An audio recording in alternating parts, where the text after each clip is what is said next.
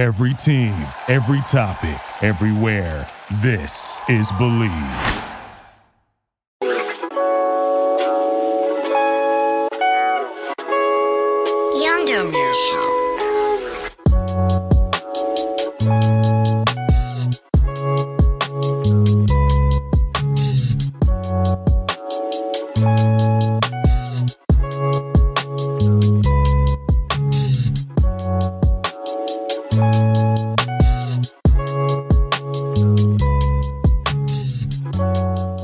Welcome everybody to episode 15 of the Think Gold podcast. We have a special guest for you here today. He is a former college football player at Virginia Tech. He coached high school and college football for 12 years. He is a life coach. He is a mentor to a lot of people out there. Also, I think I saw in his Instagram bio, he is an endurance athlete, which I'm very curious to know about. And he's a father to two kids. So how are you doing today, Steve? Ivor, great to be here, man. Honored that you would reach out and have me on, man. I love talking to people like you who are just trying to uplift and inspire and educate and motivate other people, man. I consider myself very similar to that. So it's exciting to have a good conversation, man. So looking forward to it. Like I was telling you, I walk the seawall with Montana every morning. And one morning he was talking about, do you know Steve Cantor? He played fullback at Virginia Tech. He was like, he sounded like a total fan. He was like, badass fullback, bro. He was badass. It's like, you probably seen him around Narragansett. He lives in Narragansett. And I'm like, nah, who is this dude? And he gave me your Instagram and I followed you. And I just seen the motivational quotes and I seen the way you live your life. And, some people you kind of tell like, all right, this person's putting on a facade for social media. But with you, I can tell that you're real genuine about it. You're always showing your kids off. You're showing how you wake up early to go surf and do things with your kids. And I think that's so amazing. And, I'm sure it just shows off in your life and the results you have with your life. Yeah, I appreciate you saying that, man. Anytime you kind of document, we're all kind of living in this real world, real life, reality television world, I guess now, right? And I like to document what I do. I'll be honest. I mean, I just have fun with that, that piece of it. But I don't read the comments. I don't take it to heart. I would say, or I try not to, in terms of criticism or maybe people's opinion of you. But I just try to document what I do to hopefully maybe inspire some other people to give some things a try. I worked with a lot of folks that were, probably 10 years younger than me, and they saw me as this family guy and somebody who went hard, and a lot of them were inspired at times to consider doing similar things. So I've tried to keep that alive and just, again, document what I do. I love posting things of me and the boys, and a lot of the sunrises, man, that I'm so fortunate to see here. I know you're located right down there by the beach as well, man. And I'm just so fortunate. I love my life, and I like showing people what I'm up to. Hey, man. Well, you're inspiring me just by, the things I see on your Instagram. But let's get right into it. So I want to talk a little bit about your college years, right? And so you're from Virginia, right? I am. Grew up in Virginia Beach. Played at Kinstle High School. And, man, I enjoyed my time down in 757, competitive place. From an athletic standpoint, you got a lot of great baseball players really that have come out of there, and obviously a lot of football players as well with the Vick brothers and Lawrence Taylor's from the 757, Bruce Smith. I mean, you go back to Percy Harvin, a lot of Allen Iverson, obviously from a basketball and football standpoint. So honored to be, just from the same area, clearly not even in the same class or planet as any of those guys, but. It's cool to have know the history really of that area with athletics, because it's important down there, and it gives folks a way out, man, a chance to better their lives and the lives of their families and friends, and it's cool to see. Definitely. I'm from Northern Virginia, so a couple hours out of from down by the Bay Area, but 703. I went to Westfield High School. We played in two state championships. And both state championships, we played Oscar Smith down in Virginia Beach. And the first game, we were at UVA. The second game, we were at Norfolk. and that's like their backyard. So they're packed out there. But now there's a lot of rich history from the 757, a lot of legends. I think 757 definitely had football back in the day, but I think Northern Virginia's got it now. You know, we played against when I was coaching, and I know we'll talk a little bit about coaching, but I have the utmost respect for those Northern Virginia teams, man. I think they did such a great job of developing players, regardless if they had maybe that one superstar or not. They just collectively had these really good football teams, you know, that were big, strong kids that were well-developed. They were smart.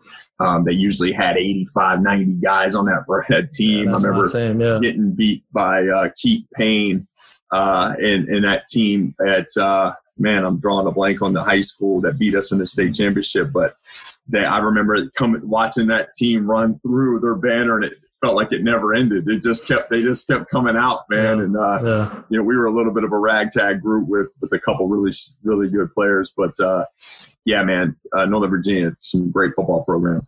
Yeah. So what was that road like? You know, getting to Virginia Tech.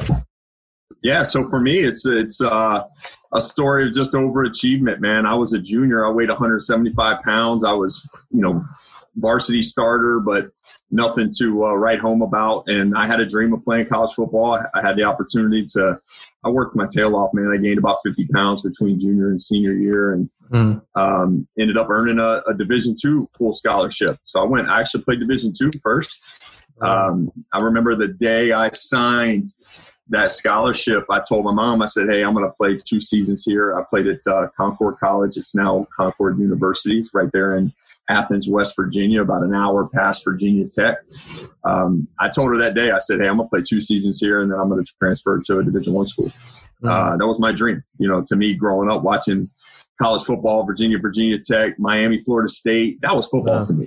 You know, and you know, I was thankful for an opportunity to go to school for free and play. And then I gained a lot of confidence because I went there and started as a freshman and sophomore, had a pretty good Division II career there, and had an opportunity to transfer out and walk on at Virginia Tech. And that's all I wanted. I wanted a shot. You know, I just wanted a chance to compete against the nation's best. And they were coming off some really, really good seasons.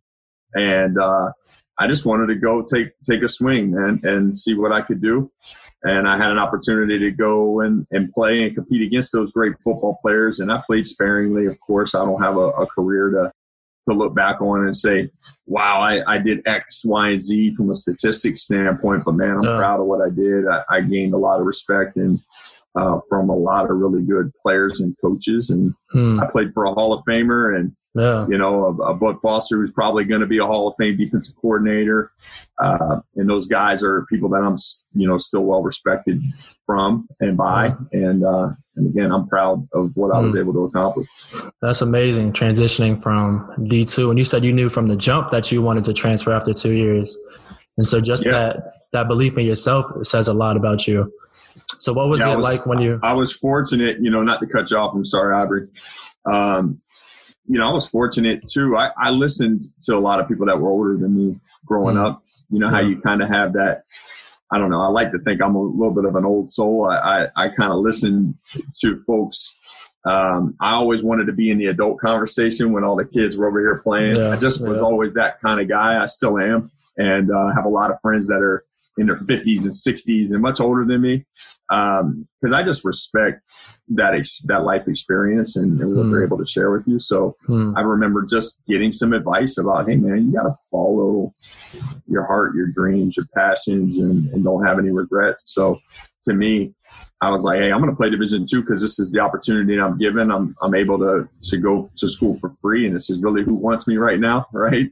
I'm like that. I was that dog that was in the cage, like, hey, man, somebody adopt me. And they took me, you know. And but I told my mom, I said, hey, this is what I'm going to do. And I'd rather go pay my way and say, you know what, I did it. I took my best shot at this thing, or have a ton of regrets when I'm sitting here now at 39 years old. I would have a lot of regrets had I not made that decision to do that. And and I'm so thankful every day that I did. Yeah. That's one of my biggest fears, is just looking back and thinking to myself, you know, I should have done this or I should have done that. But, you know, that's good. That's good to hear. Were you working to become a starter? And you played fullback, right? I did. I played fullback. I played behind a very talented fullback, Doug Eastlick. He was a couple-year starter there, and I never started any football games. I played some at fullback. I played on special teams, and I was a program guy. I was one of those guys that throughout the program I was always doing extra sets in the weight room. I was always trying to uplift the guys around me. Yeah. I've been doing that since I was playing, rec baseball and anything as a youngster. I just always was kind of that rah-rah guy on the team and knew how to uplift and inspire guys around me. And everyone's always had respect for me athletically. I worked as hard as anyone, right? Yeah. It just never manifested itself into me being super talented. But I would go hard. I got a hard head. I didn't mind hitting people. And there's always use for that, man, and within programs. And I learned that even more as a coach. There's a lot of value in guys like Steve Cantors of the world that are willing to do whatever they're asked to do and play whatever role they can get in. So I never really was probably competing for a starting spot by any means, but I was a guy that was going to get in where I fit in and go hard all the time. And I think all the coaches knew that. Yeah, you need guys like that on your team, man, who just do anything for the program and stick their neck out for you. But what was your favorite moment in college, right? And then tell me, what was the biggest trial or tribulation you faced in college? One of my favorite moments, I probably had two. One was the first day I dressed for a game as a junior. I came out. And I just remember walking out of that tunnel, man, and I was in tears, man. I was so emotional and just moved that, hey, this dream really had come to fruition, man. Like this thing had it was here, and I had a chance to play in Lane Stadium, and a stadium that I had driven by for a few years going. I had to drive right by Virginia Tech, man, to get to Concord. And I had a good friend from high school that was playing at Virginia Tech at the time, too. So I would visit occasionally. But I remember driving by Lane Stadium right there on 460 is what it's called. It's not an interstate, but it's the road 460 right by Lane Stadium. And I'd always point over there and I'd say my prayers and I'd say, hey, I'm going to end up there, man. I'm going to have a chance to play. And I did. And God made it happen, man. I prayed like it depended on God, and I worked like it depended on me. And so it ended up working out. And I just remember touching that Hokie Stone, which is the tradition there, walking out of the tunnel in Lane Stadium and going out. And a lot of guys were very happy for me, knowing that I had worked my tail off to get there. And it was exciting. So it was one of my most memorable moments there. And I would say probably the next most memorable moment was, I just remember this game against Miami, University of Miami. We had come off a big loss the week prior against West Virginia on a Wednesday night. Coaches had just sent us home. They said, hey, go home, get this loss behind us. We came back, and I think were ranked 10 at the time. Miami was number 3 in the country, and we whooped them. But the biggest moment of that game really was prior to the game. We pull up at the end of the stadium, and I know you may recall, because I don't know if you made the trip last year in 2019, right? That's a different feeling, man. That's a different feeling. Down there at Lane Stadium, man, when the Rhodey Rams were down there. But we pulled up at the end of of that stadium. We get out and do that walk, and it was shoulder to shoulder. We were walking single file. That's how crowded this night game was. Wow. I remember looking at guys on the bus thinking, holy cow, because you could see the crowd as we were pulling in. You could see this crowd. And there was probably 50,000 people on this one road already waiting for the game. And it was an 8:00 at night game. It was just hype, man. It was probably the most – you couldn't even hear the guy next to you or in front of you. We were trying to communicate. It was really cool. It's one I'll never forget, man. You had to play with some really good NFL players. What are some NFL players that you played with that are really prominent in the league? So one of my good friends was our running back, Kevin Jones. He was a first-round draft pick. He and I hit it off really well throughout my time there. Jeff King was best man at my wedding. He played over 10 years in the NFL. Wow. Will Montgomery was a good buddy. I still communicate with Will a lot. He played center for about 3 or 4 different NFL teams and snapped the ball to Brett Favre and Peyton Manning. So that's he's had a heck of a career. Most of the guys now that I played with they're all done, man. We've all gotten old, buddy. A lot of guys made it a long time. D'Angelo Hall was there. You know, he was number 8 pick in the draft. You know, so obviously he's a super talented guy. Jake Grove. I mean, there was a lot of really notable NFL players that I've had the pleasure of playing with. And again, just did my part, man, just to try to get them ready, you know, because I was a hell of a scout team player now. I mean, I really was. I took great pride in that. And I did my best. I was always honored every Monday when I showed up and they gave me the jersey of the best defensive player on the opposing team and said, hey, help us get our offense ready. And that was when early in my career when I was playing defense and I would play scout defense. And that was something I took great pride in, man. You know, if they gave me some Bobo number that had nothing to do with the good players on D, I would say, man, clearly I'm not doing my job. So it was great when I was able to kind of replicate the talent of the best defensive player on the opposing team weekly just to get our guys ready. A lot of guys take for granted, you know, doing the little things right. And, you know, say in our generation, you know, you get a bad number, they're going up to the office to tell coach, you know, give me a new number. Like, how were you able to have that mindset to be able to do all the little things and be okay being a role player? Like, how were you raised like that? Is that something that you developed?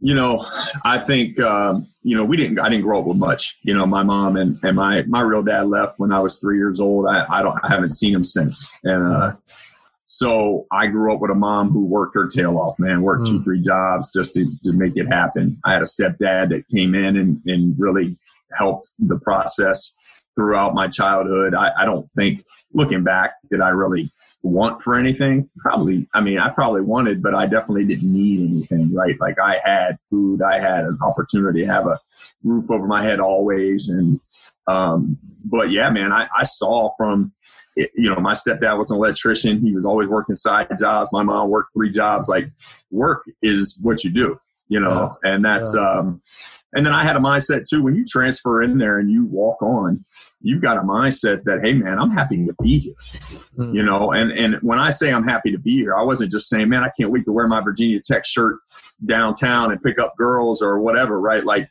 I was happy to be there and have an opportunity to be on the field. That was the Super Bowl to me, dude. You know, I didn't get new cleats all the time from the equipment guy, right? Like, D'Angelo Hall wants a new pair of gloves, he gets them. Right. Steve Cantor goes and asks for a pair of gloves. They say, hey, let's see your old ones. Wow, where are the holes in those, man? There's not enough. Go back, keep using those until we tell you we got another pair for you. Right. So I was happy to be there, man. And I wanted to do everything I could to prove my worth. And that's a little bit of who I am, man. I get acceptance through hard work. And that's what I crave. I crave acceptance through working harder than the guy next to me. And that's kind of maybe how I'm built in my psyche, from maybe not having a dad around or whatever it may be. I always wanted to make people around me proud. And that's what I sought out to do as a college football player. That's crazy. I relate to that a lot, you know, being with my mom. You know, I grew up with a single mom, and, you know, I was really appreciative of a lot of the little things. And even when I got to Rhode Island, you know, we don't have the best strength program. We don't have the best, you know, AT staff, but I think it's all about perspective and how you look at it. And I'm so grateful to be in this position, whereas a lot of guys will take it for granted. But let's talk about that transition from football into, I guess, what you're doing now and into the real world. You know, was the NFL something that you had thought for yourself? Was that like a dream for you that you felt like you could manifest?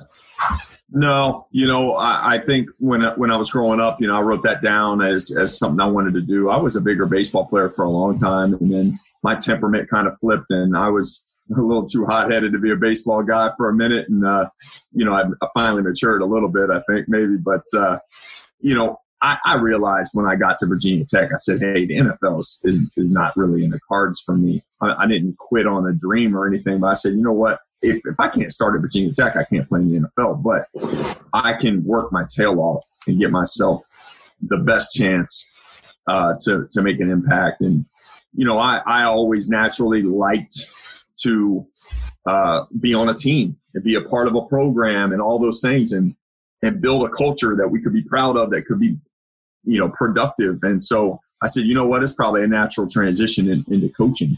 And a couple of the coaches had identified me as a guy they thought would be a great ball coach. And so, you know, I first was a strength and conditioning GA. I was a grad assistant there. I had gotten offered a grad assistant job from Iron Mike Gentry, our longtime strength coach that all of us had such an admiration for. And so I did that, and then I wanted to transition into football. I like the strategy a little more of football than I do the old, all the iron banging. And I know the importance of strength and conditioning. I definitely do. And I'm wholeheartedly support that, but I love the idea of coaching football. And so I wanted to get into that. And I went and took an opportunity down to coach at Lansdowne High School under a great mentor of mine, Chris Beatty, who was one of the best football coaches in the state of Virginia, and worked for him for a few years, and then had a chance to be the head coach. And I was the youngest head coach in the state of Virginia. I was 25 years old when I was the head coach at Lansdowne High School, taking over a program that had just gone 40-2,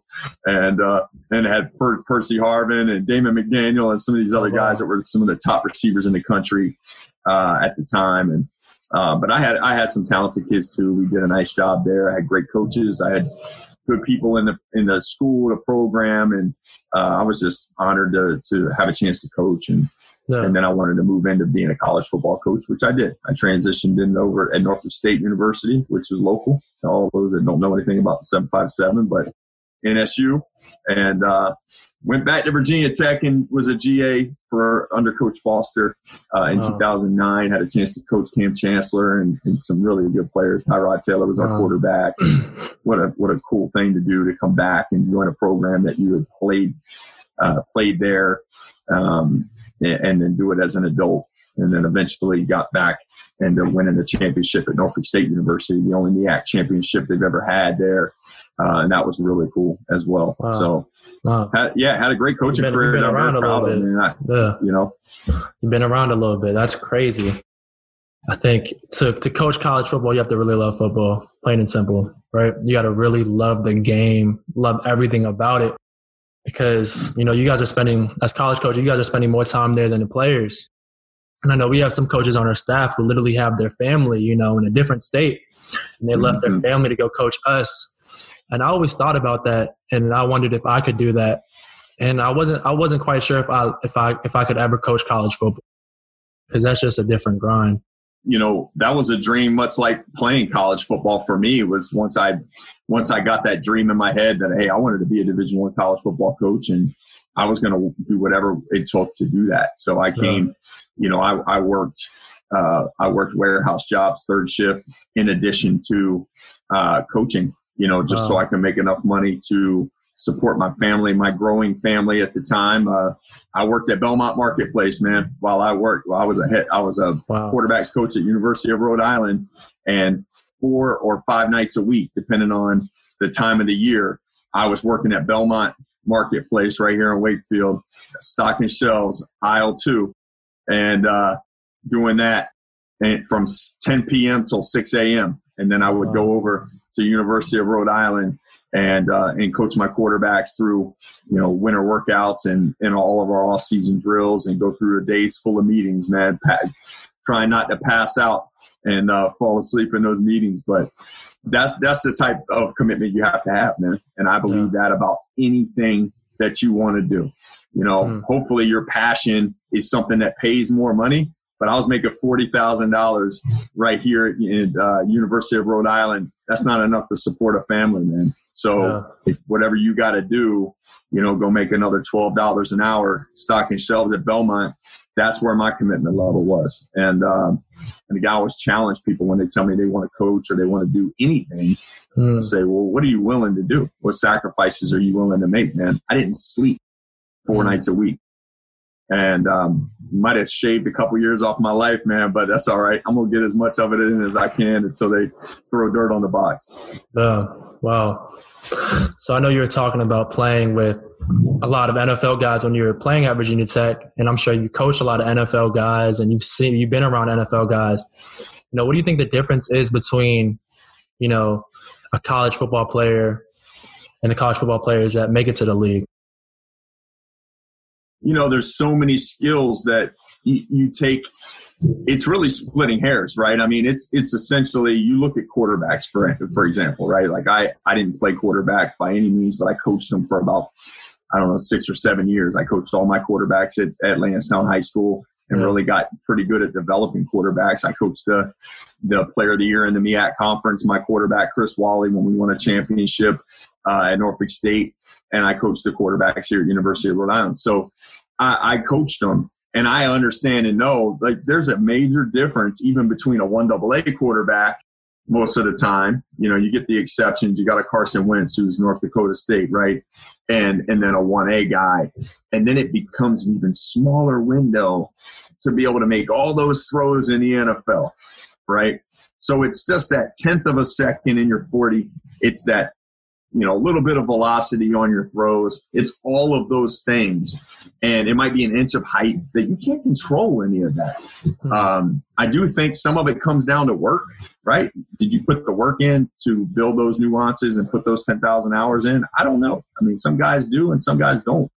It's a holistic approach. I think some of the best college programs know how to approach it. The Clemsons and Alabamas of the world, they make sure these guys are getting enough sleep. They make sure they're eating all the right things. That it wasn't that way when I was at Virginia Tech. I mean, we were eating junk for snacks and things like that as part of our training table compared to what they eat now, you know, and that was just 15, 16 years ago. So the science has changed, and athletes are getting better and better. And at the end of the day, some people just don't want to acknowledge, man, but your genetics have a lot to do with it, man. That's true. You know, I always used to tell my high school guys, hey, man, you had the wrong two people procreate, brother. And that's you. You know, it just is what it is, man. And it's unfortunate, but I didn't have the greatest of foot speed. I'm actually faster now than I was when I played, which is funny. But, really? You know, at the end of the day, like, I just didn't develop quick enough in certain areas for me to be able to compete at the college level as a starter or whatever it is. And some people take it to heart and never get over it. I mean, it's like, listen, man, do your best. And your best might be better in 10 years than it is right now. And I think that's where I've gotten better, man. I'm like fine wine, brother. I've gotten better and better as my career has been over. I'm a better athlete now than I was when I played college football. Wow. So another question on to that, because I'm curious about it. You know, what do you tell guys who, or how should a guy approach, you know, who wants to go to the NFL, but then also battling with, like, being realistic and looking at other things in their life? Like, how do you balance that approach? Because a lot of guys believe in, you know, going all in. Basically, you know, do you believe in, like, a plan B takes away from a plan A, or do you think you should just go all in on your plan A? You know, I don't think plan B takes away from plan A. I think you're always working on a plan B. Like, when you become an adult, you always have another iron in a fire, right? Like, when I'm a parent, so I can't go all in with my career because I have my two kids that need to be taken care of, right? Like, there's always, you can't be just a dad because you need to be a husband or whatever it may be. So there's always a plan B. Like, your time is always being split. And if you think you're ever going to be able to just go 100% in one direction to succeed, I think you're sadly mistaken. And I know I've heard Gary Vee say it and some of these other guys say this stuff, right? It's the mindset is what matters. And I think Gary Vee and some of these successful entrepreneurs, they have the mindset, right? Which is, I will work at Belmont as a supplemental job so that I can pursue my passion, so that I can eventually make my passion what I do all the time. But, like, if for me to give advice to a young college athlete right now, what are you so busy doing for football that you can't tighten up your resume and be ready to look at another job if you don't make it to the NFL? Like, you're playing video games, dude. I was in college too, right? Like, why don't you cut that in half? Why don't you get off your phone about 1 to 2 hours a day and start then pursuing and looking at some things you would do if you don't make it to the NFL, right? So I just think it's when people say that, they don't know how to maximize their time, right? What time are you getting up during in the morning? Because I know I maximize my time, because if I got to get up earlier and earlier and earlier every single day, which I have pretty much since I graduated college, to maximize and get all those things in that I want to do, then you have to make some sacrifices. But I don't believe in just pushing your chips into one color, man, and saying it's going to be this, because that gambling mindset is great if you hit. But if you don't, why did you not have enough time to work on a plan B? Like, I just don't get where the time is spent, because you can only lift so many weights. Yes, you can catch a ton of balls, Ivory, right? You can go out and catch as many balls as you can, work a ton of drills, but your body also needs recovery. So when you're recovering, why aren't you thinking, studying, being creative, whatever it is? The Think Goal podcast is not taking away your ability to be a great football player, in my opinion. Now, who am I? I don't know.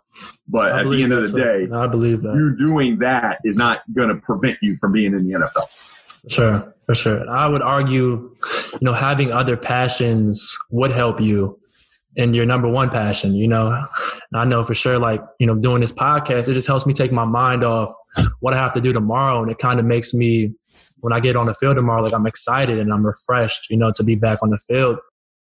No, I agree with that a lot. I think more athletes need to invest themselves into other things besides football. And I always say, don't let college football use you. Use college football.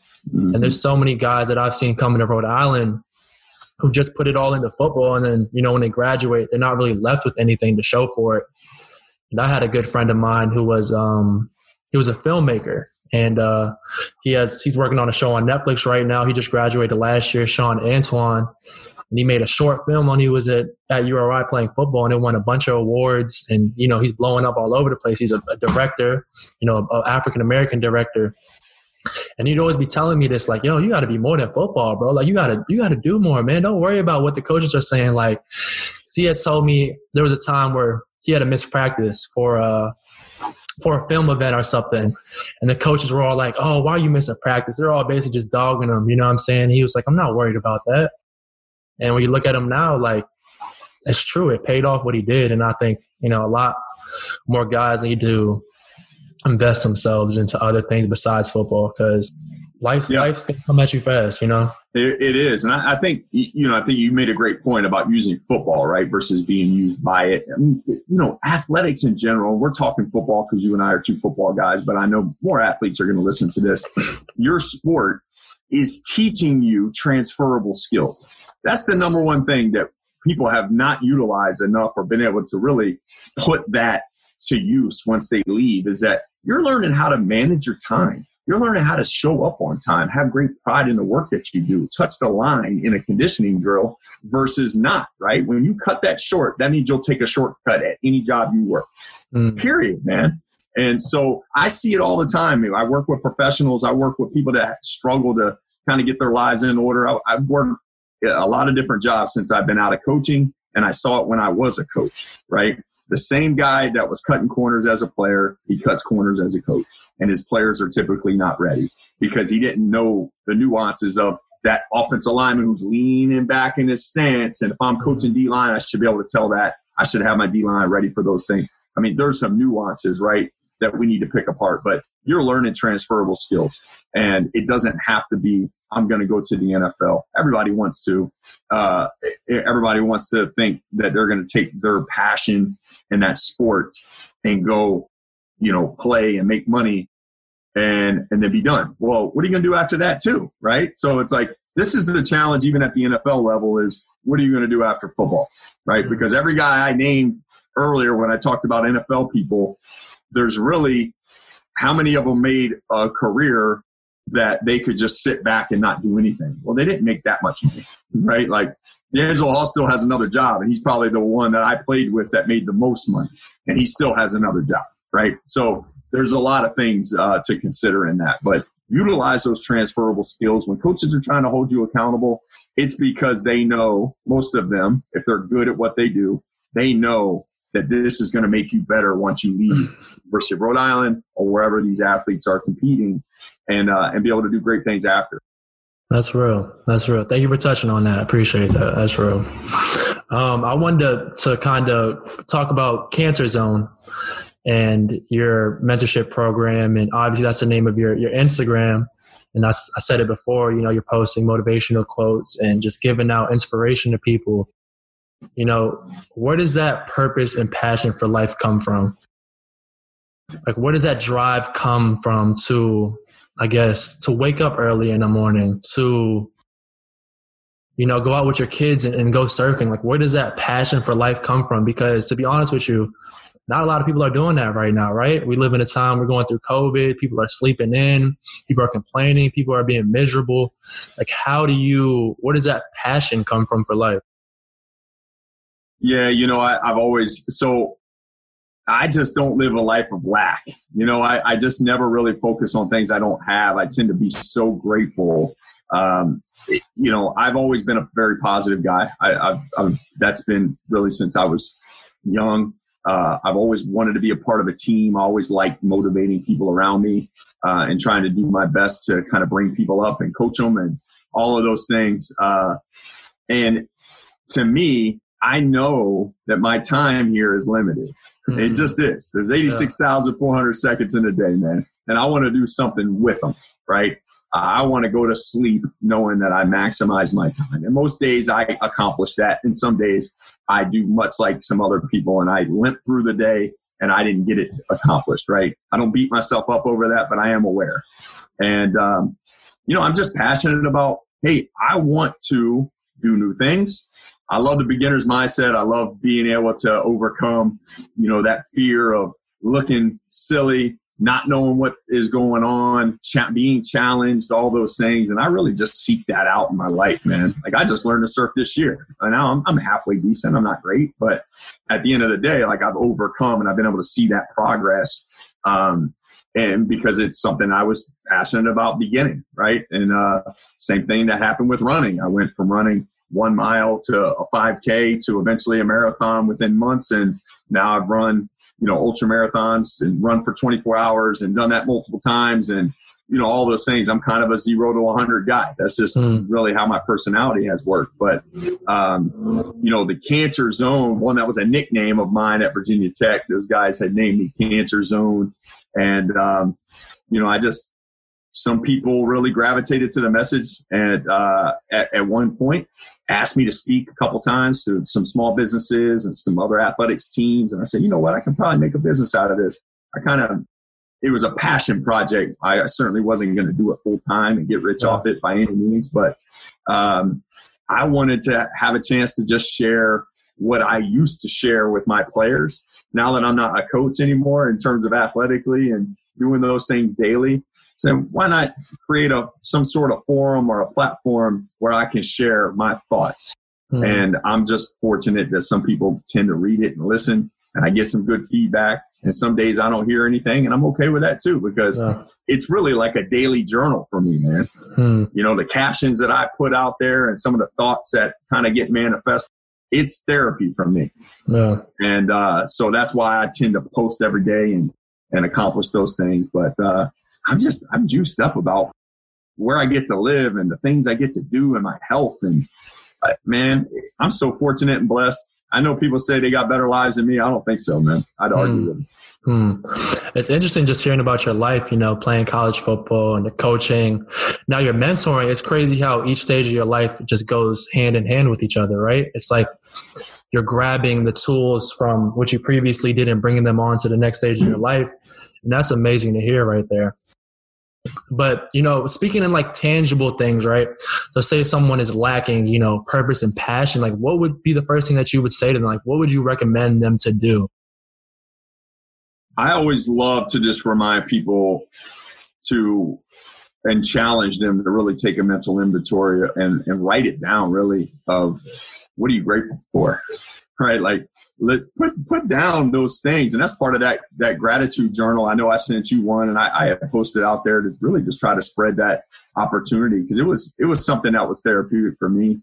I went through a divorce last year and I went back and read those recently right prior to me posting that Sunrise Manifesto and being able to gift out some of those to some folks. But I went back and read some of those entries that I put in during a tumultuous time, right? And I said, wow, man, I had a great perspective then, man. You know, like you read that stuff and you say, dang, this is probably the most difficult time somebody goes through. And here it was. It was just being grateful for all the stuff I had versus focusing on the stuff that I don't. And but until somebody writes down what they are grateful for and what they have, you tend to only focus on the stuff that you don't have. Yeah. Right? And they also, much like you said, you're scrolling through a feed every day, right? And all of us are guilty to a degree. I tend to cut that off during the day. I listen to podcasts and I do my work and I do some things. And I like to scroll through social media a little bit and follow certain people that give me a little jolt of inspiration as well. But I'm not in the doom and gloom crowd, man. It's just not my thing. But some people are scrolling through and they're comparing themselves, right, to other people. And comparison is the thief of joy, right? So if you're always looking at, well, this guy's got this and I don't have that. Well, listen, man, you could accomplish it. I always tell my kids, my favorite word is yet. I don't have it yet, right? I'm not good enough yet. And I think that's the key is this thing is a marathon, not a sprint. And our window can be long. It might be short. It gets cut short. It's unfortunate, man, that some people, their window gets cut short. I can't control it. So I just control what I can control. And that's my attitude and my effort every day. And I'm proud of myself. I'm proud of how I handle a lot of things. And there's some stuff I know I can get better at. But I love to just try to influence folks to do their best. It's not going to happen every day, but be as consistent as you can. That's amazing. That's amazing. I feel like so much about life is just perspective, you know, and the way we look at things. And, you know, there's billions of people on this earth and everybody has a different perspective. And it's just crazy to think about, right? How one person can view something as negative and another person can view it as positive. And I think we constantly need to be shaping our perspective and constantly molding that. And I know, you know, as I've gotten older, I've been able to mold my perspective. But even in myself, like there's so much more to learn. There's so much more to be grateful for, you know, and there's still molding that needs to be done. So that's amazing to hear from an older person like yourself, for sure. On your website. So I went on your website. I think one of the first things it says was you're working on the human limitations, right? Human limitations. And you talked a little bit about that. You know, what in your opinion is like the major human limitations that is plaguing humanity right now? Like what is holding back humanity right now that you feel?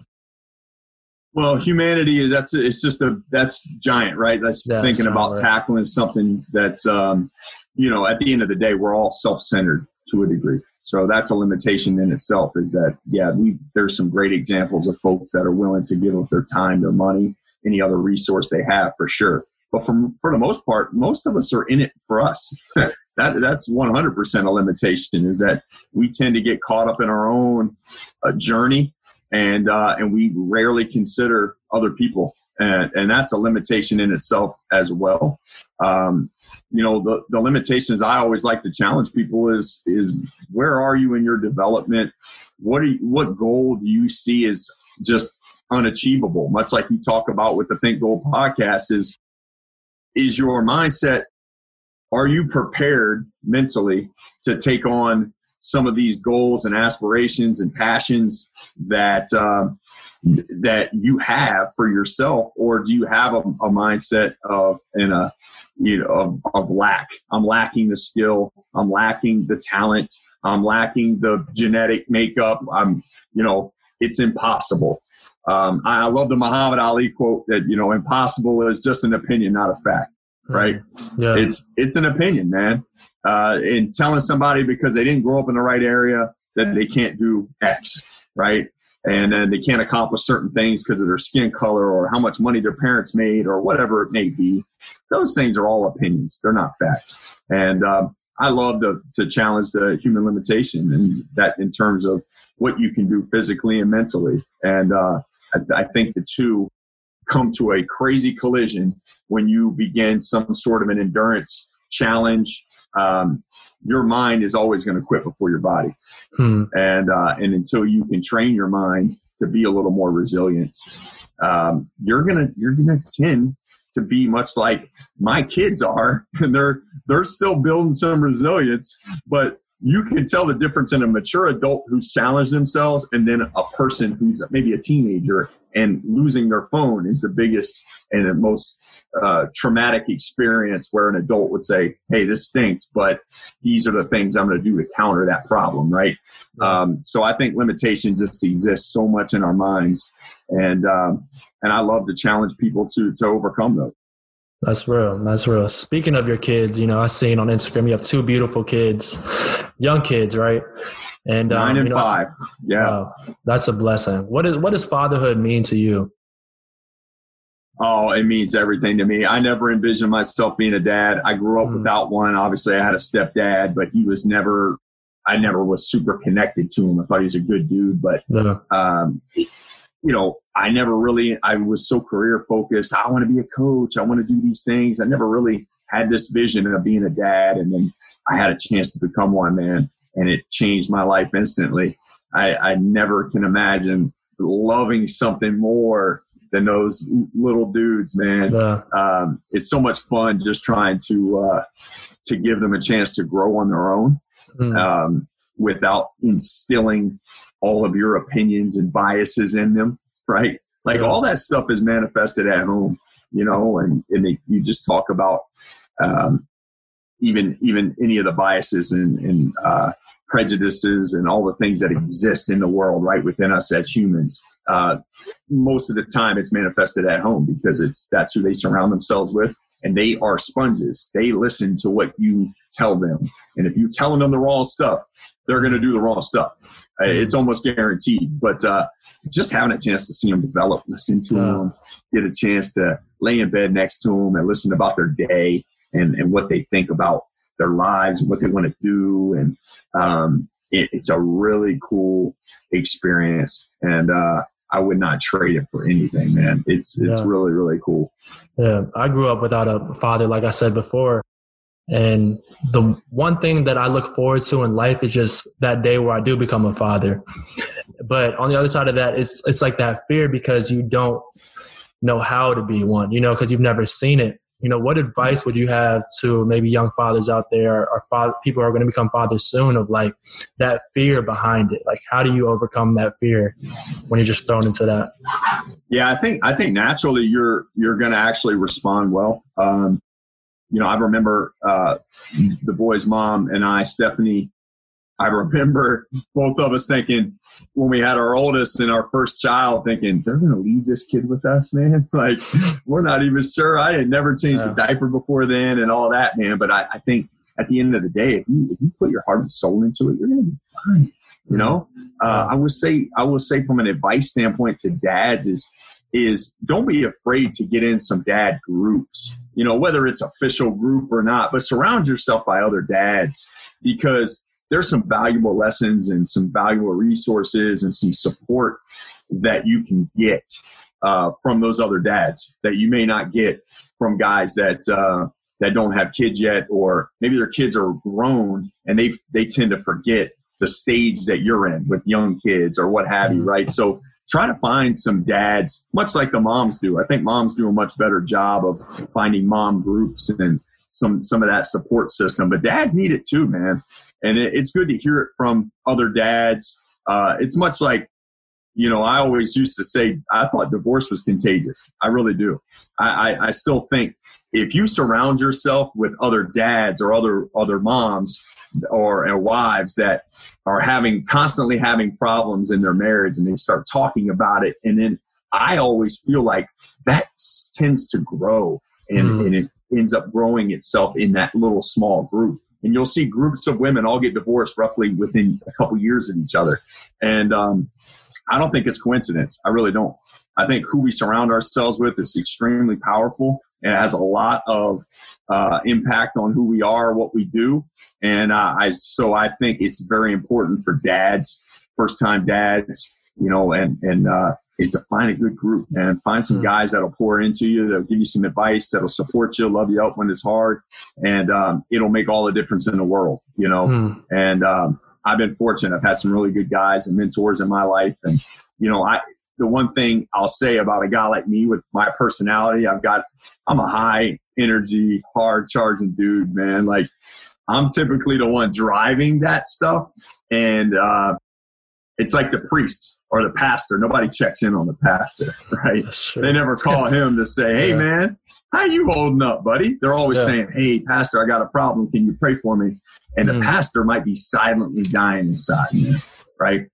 And you see it all the time. So that is the one danger of when you're a guy like myself who tends to be the one out front and driving it, is people won't check in with you. So I've been very fortunate. I have had some guys that have been able to check in with me and really help me in some of the darkest times.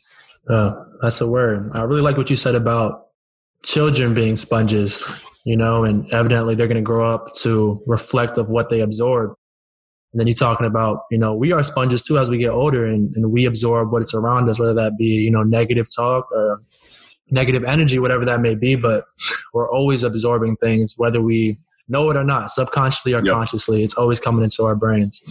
As we're coming to an end here, though, I really wanted to know about some of your key, routines, key habits that you have throughout the day.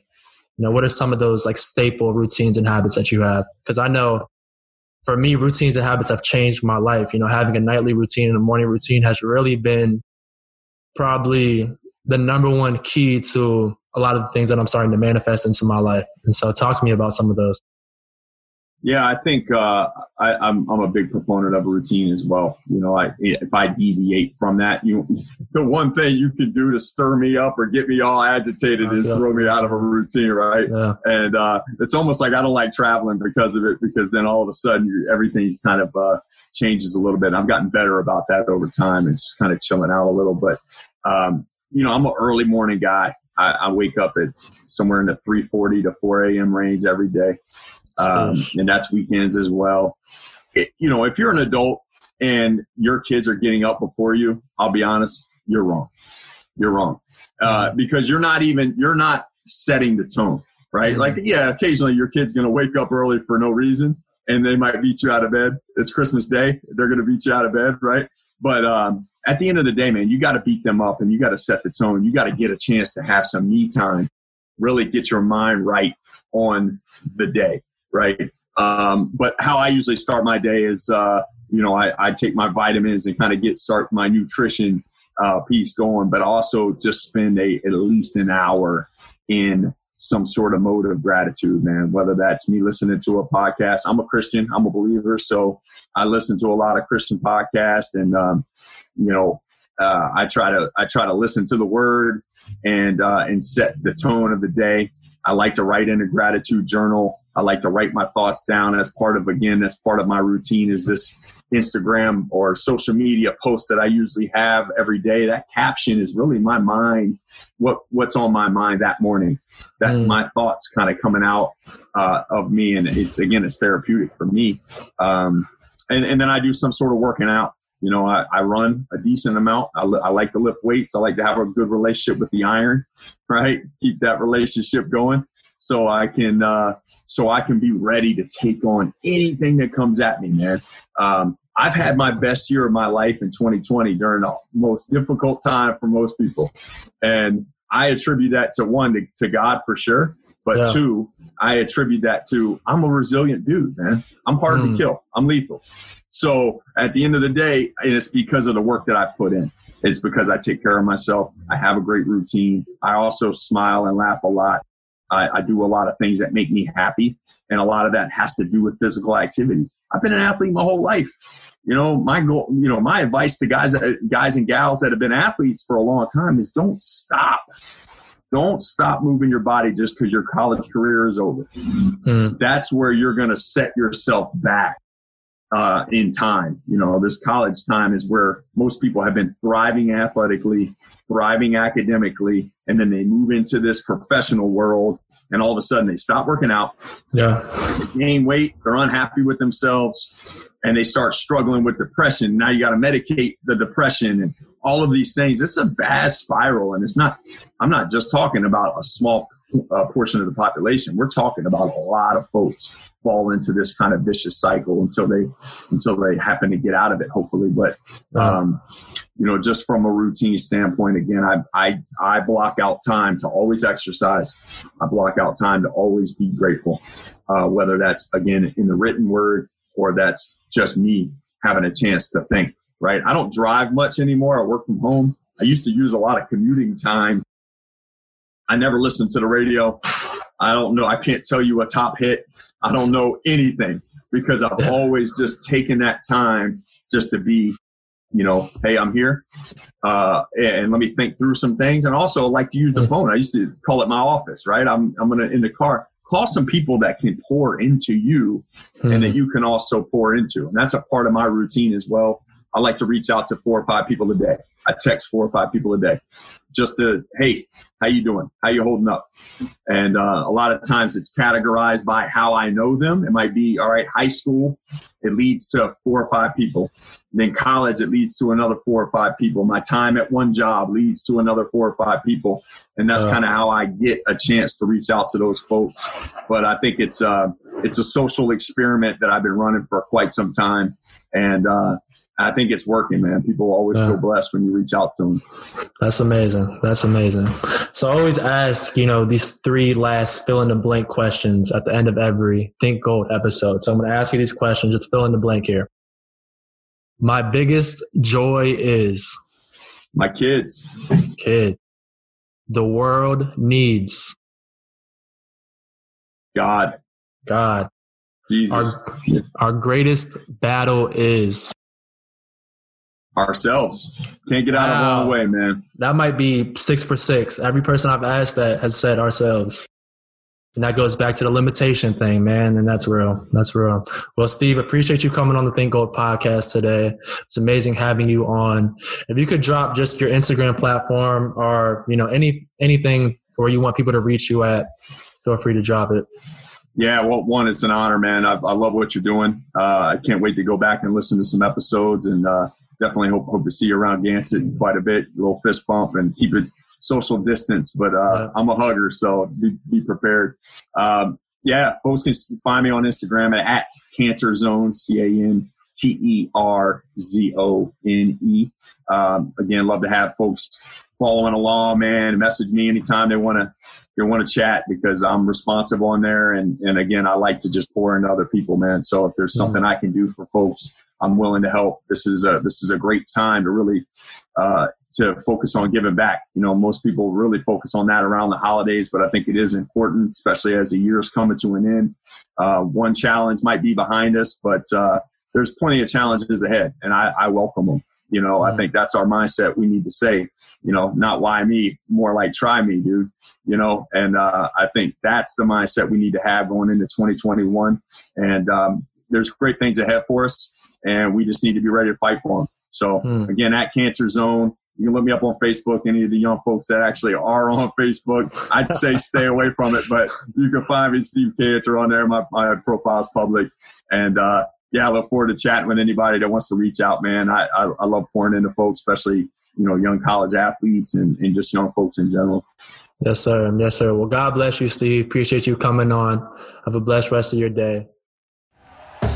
Thank you for listening to Believe.